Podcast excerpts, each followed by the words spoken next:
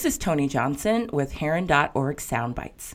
I'm here today with Frances Bird of Bird Governance Advisory. We're here today to discuss corporate governance and shareholder engagement. Hi, Frances.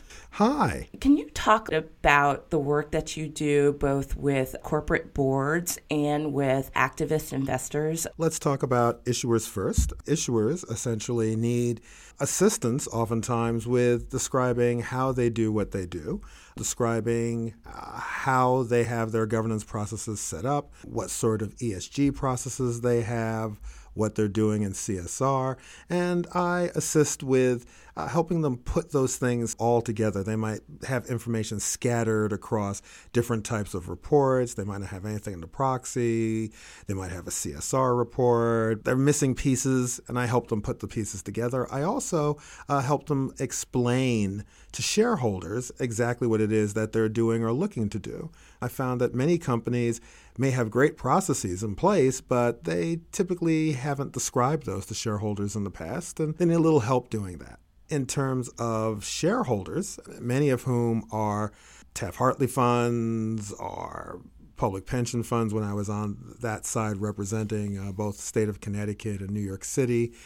It's a little bit different. Many funds, particularly smaller funds, endowments, and foundations, are looking to figure out what should I do on ESG how do we get our feet wet? Can I explain it to them and put them in a place where there are several different menus or a large buffet of potential activities that they can engage in, including how to engage with companies? And engagement, in my opinion, runs the gamut from writing a letter to filing a shareholder proposal. There are some extremes out there at the ends, and then there's, of course, just vote your share. Smaller institutions and investors have the opportunity to use any and all of those in an effective combination to engage with their portfolio companies. So you mentioned ESG, which stands for Environmental, Social, and Governance Practices, and CSR, which stands for Corporate Social Responsibility. There are up and coming investors who care about climate change, they care about the prison industrial complex, quote unquote. Can you talk just a little bit about what kind of opportunity and pressures you're seeing as this trend continues in this area? There have been for the last couple of years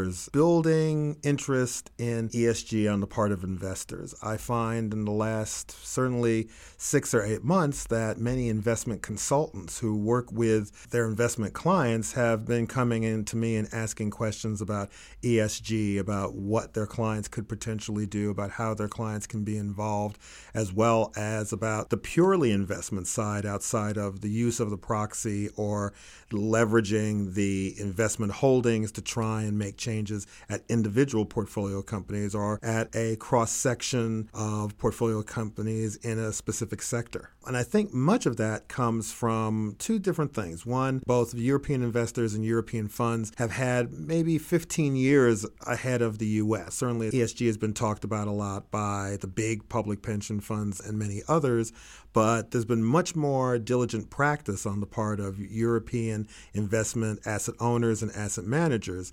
And as there's more global competition with US managers seeking to try and manage funds overseas, they show up and someone goes, Well, uh, talk to us about your ESG. So they've had to spend more time paying attention to this and being prepared to talk about it. As a result, there's greater interest over here in the United States as well. It's part of globalization. So this is one of the good effects of globalization is an increased emphasis on ESG and perhaps one of the largest investment markets in the world, which is the United States.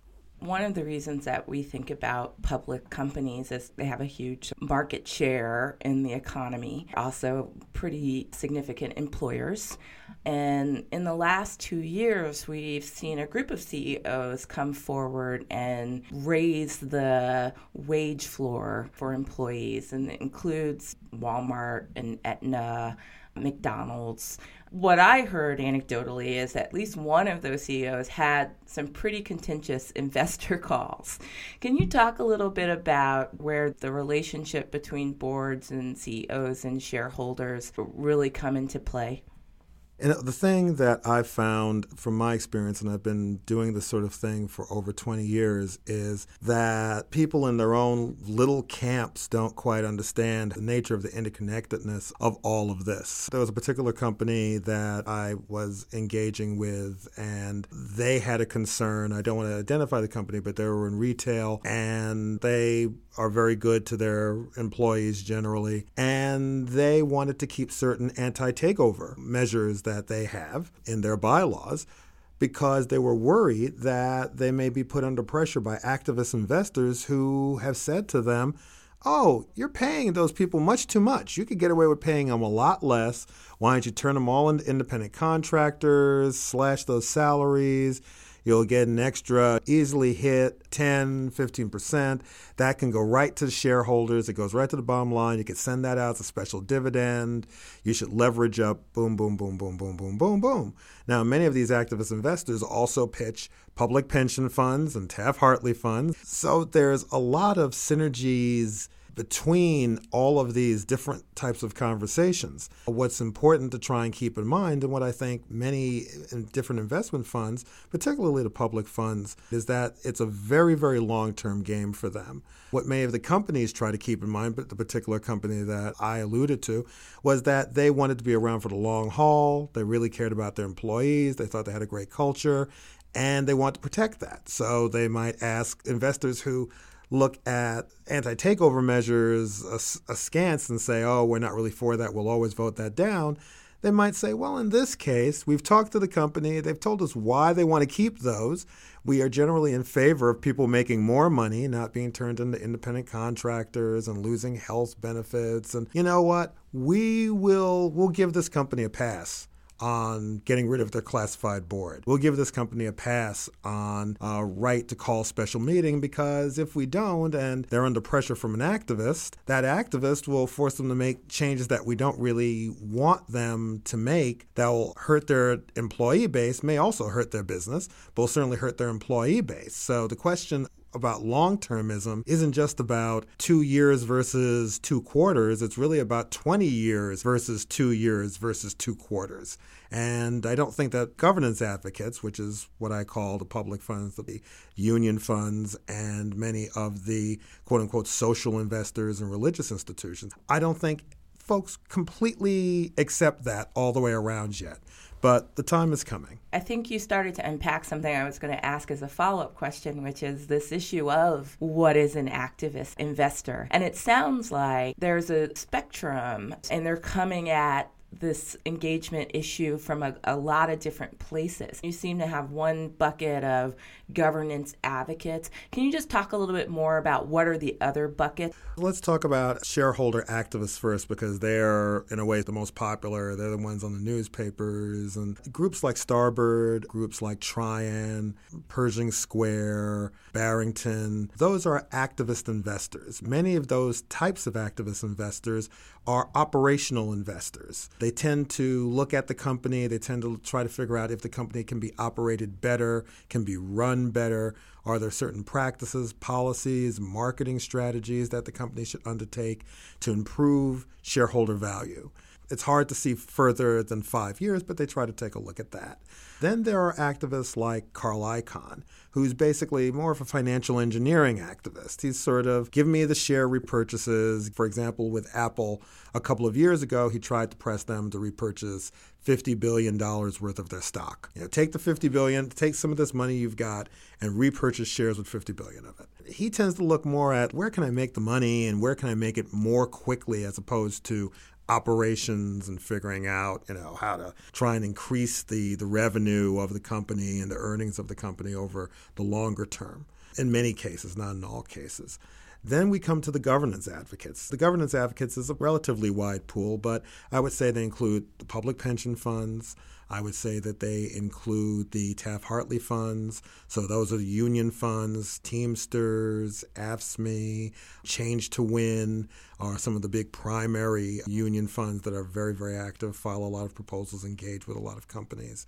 On the public pension fund side, it would be New York City, CalPERS, New York State Comptroller, New York City Comptroller, you know, those groups. Then there are the smaller endowments and foundations. They tend to be much, much smaller, some cases, than even the Taft Hartley and Union funds. So many of them band together in different groupings, religious institutions who are shareholders. So those groups tend to work in tandem. The public funds, the religious and endowments, foundations, and Taft Hartley funds uh, work together. A group like Ceres works with those groups. So there are different groups. So when people say, well, the institutional investor community, I go, well, that's not one community, that's a set of different communities. Uh, but activism is different. The governance advocates are engaged in a kind of activism, but I just decided to call them governance advocates because the activism of these groups, you know, led basically by the public pension funds due to their size, they tend to not be looking for an extra quarter or nickel or dime in terms of earnings for the stock. Their view, as Anne Sheehan, CalSTRS once said, is we're going to be involved as an investor as long as there are public school teachers in California. Now, that's not a 10, 20, or 30 year view, that's a 40 year view. And as long as nothing happens to California um, and public school teachers, that could be a 100 year view. So that's a little bit longer than, say, the, the outlook of, say, BlackRock, TIAA-CREF, or others, where they're thinking maybe 10 years.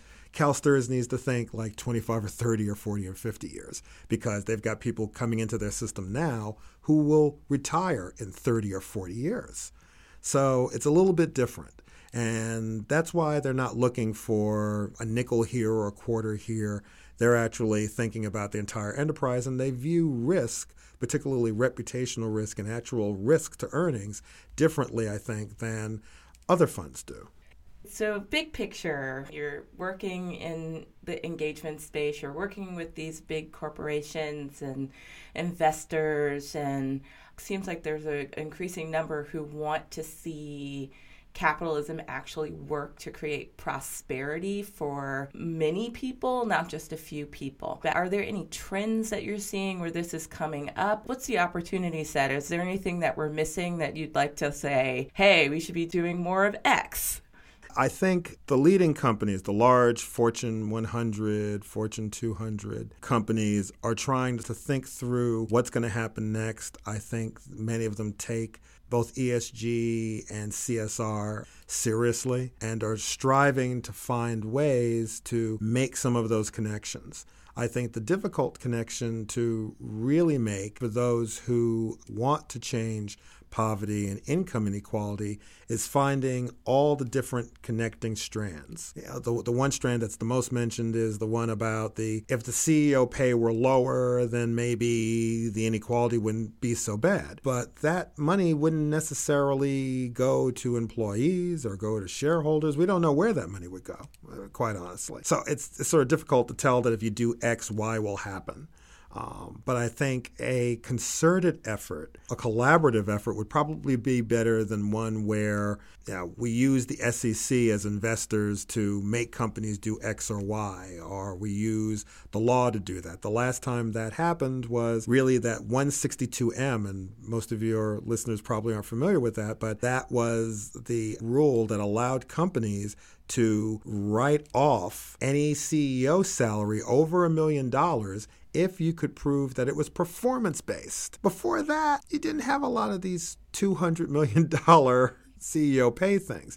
So this is one of those things that led, that sort of opened the door, and it was supposed to limit CEO pay.